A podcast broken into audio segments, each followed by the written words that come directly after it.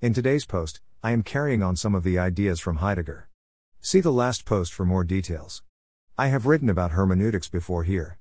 Heidegger was a student of the great German philosopher, Edmund Husserl. Husserl pioneered the school of phenomenology. Phenomenology is the study of how things appear to us experientially. The objects we experience are the phenomena. As Susan Laverty notes, phenomenology is essentially the study of lived experience or the life world, Van Manen, 1997. Its emphasis is on the world as lived by a person, not the world or reality as something separate from the person, Vale al., 1989. This inquiry asks what is this experience like? As it attempts to unfold meanings as they are lived in everyday existence. Polkinghorne, 1983, identified this focus as trying to understand or comprehend meanings of human experience as it is lived.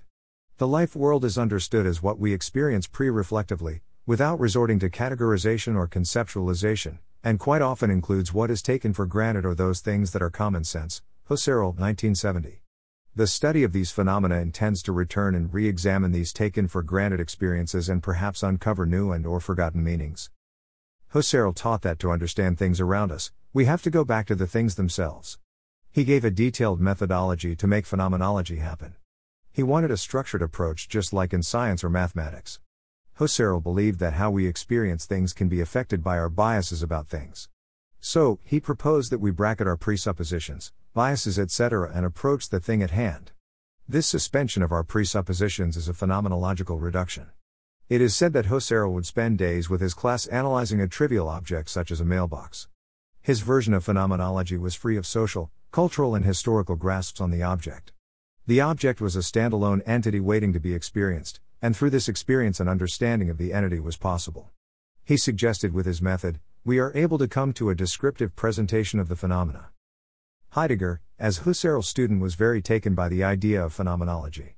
However, Heidegger realized that we cannot be separated from our presuppositions. We can understand existence only through our existing, the way we are. Heidegger realized that the experience of a phenomenon is a personal activity, and therefore we may come up with multiple descriptions of the phenomenon. Most importantly, the process of coming up with a description is an interpretive process. We make sense of the phenomenon as an interpretive process. Heidegger's version of phenomenology is thus termed as hermeneutic phenomenology, whereas Husserl's version is termed as transcendental phenomenology. Heidegger realized that the knowledge we achieve at any point in time is incomplete, and is contingent on our existence at that point in time. Our relationship to the phenomenon is affected by who we are, where we are, when we are, and how we are experiencing the phenomenon. A key point in hermeneutics is the hermeneutic circle. This circle is actually a recursion. Hermeneutics is generally associated with interpreting a text. Generally, when we start to read a part of the text, we get an idea of what the whole of the text stands for. As we get more into the text, we get a better understanding of the part, which helps with a better understanding of the whole text, and so on. This can be viewed as a recursive function. The uniqueness of our worldview comes from the recursive nature of our experiential living. We keep updating our worldview based on the current worldview, which is impacted by our past worldview. And round and round we go. Heidegger's view that we cannot assume freedom from our presuppositions is an important thing to keep in mind in systems thinking. This reaffirms the idea that we are not able to experience a singularly objective reality. Reality is multidimensional, and have many variations contingent on many social factors. The circularity of hermeneutics is explained well by M. N. Babu. The most important consequence of the circularity of understanding for hermeneutics is that there is no pure starting point for understanding because every act of understanding takes place within a finite historically conditioned horizon, within an already understood frame of reference. It is no longer a question of how we are to enter the hermeneutical circle, because human consciousness is always already in it. We understand only by constant reference to what we have already understood, namely, our past and anticipated experience. The experiencing and reflecting subject is never a tabula rasa upon which the understanding of raw experience inscribes its objective character, rather, all experience and reflection are the result of a confrontation between one's pre understanding or even prejudice and new or perhaps strange objects. The inevitable presence of pre understanding or prejudice is not necessarily the distortion of the meaning of an object by an arbitrary subject, rather, it is the very condition for any understanding of all. Heidegger, however, contends that presuppositions are the very condition for any reception of the object whatsoever.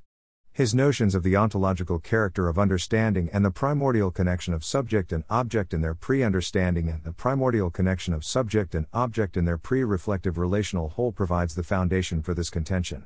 For him, all interpretation is a derivative form of a prior understanding, in which the prior relationship between subject and object is brought to explication. How does one proceed when we realize that we cannot be free of our presuppositions? Heidegger advises that we need to get into the circle in the right way. Hans Georg Gadamer provides clarity on this. As Jean Grondin notes, Gadamer takes up Heidegger's suggestion that the important thing is to get into the circle in the right way, but for him this mainly means that the prejudiced nature of our understanding should be recognized as that which makes understanding possible in the first place. This is what he calls the ontological and positive aspect of the hermeneutical circle. He emphasizes the ontological nature of the circle to fight against the false ideal of a presupposition less type of knowledge which would have been imposed upon the humanities by the objectivity requirement of exact science. His aim in highlighting the hermeneutical circle is to liberate the humanities from this alienating model. But does this mean that all presuppositions, prejudices, and anticipations are valid?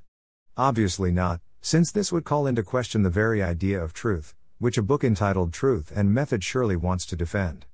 Gadamer does maintain the distinction between adequate and inadequate anticipations.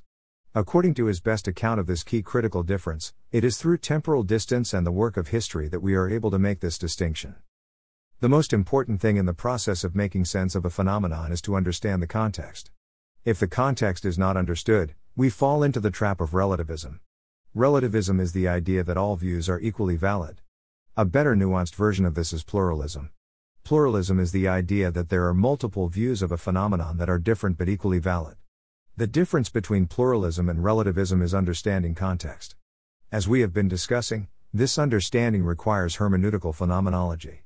When we are aware that our understanding is always incomplete and imperfect, we are more open to going through the self correcting hermeneutic cycle. We are open to challenge what we think we know, and we welcome scrutiny of our ideas. We put our assumptions open for all to see. Rather than being stuck with the realization that our views are imperfect and incomplete, we learn to cope with the world. The great systems thinker, C. West Churchman said that the systems approach begins when first you see the world through the eyes of another. We can only know things in terms of things we already know. From this standpoint, when we are looking at a new phenomenon, we have to look at it in terms of things we already know. If we are looking at a social system, then we have to always start from things that are common.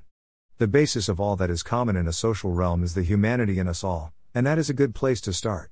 This is my takeaway from Churchman's advice. Please maintain social distance and wear masks. Please take vaccination, if able.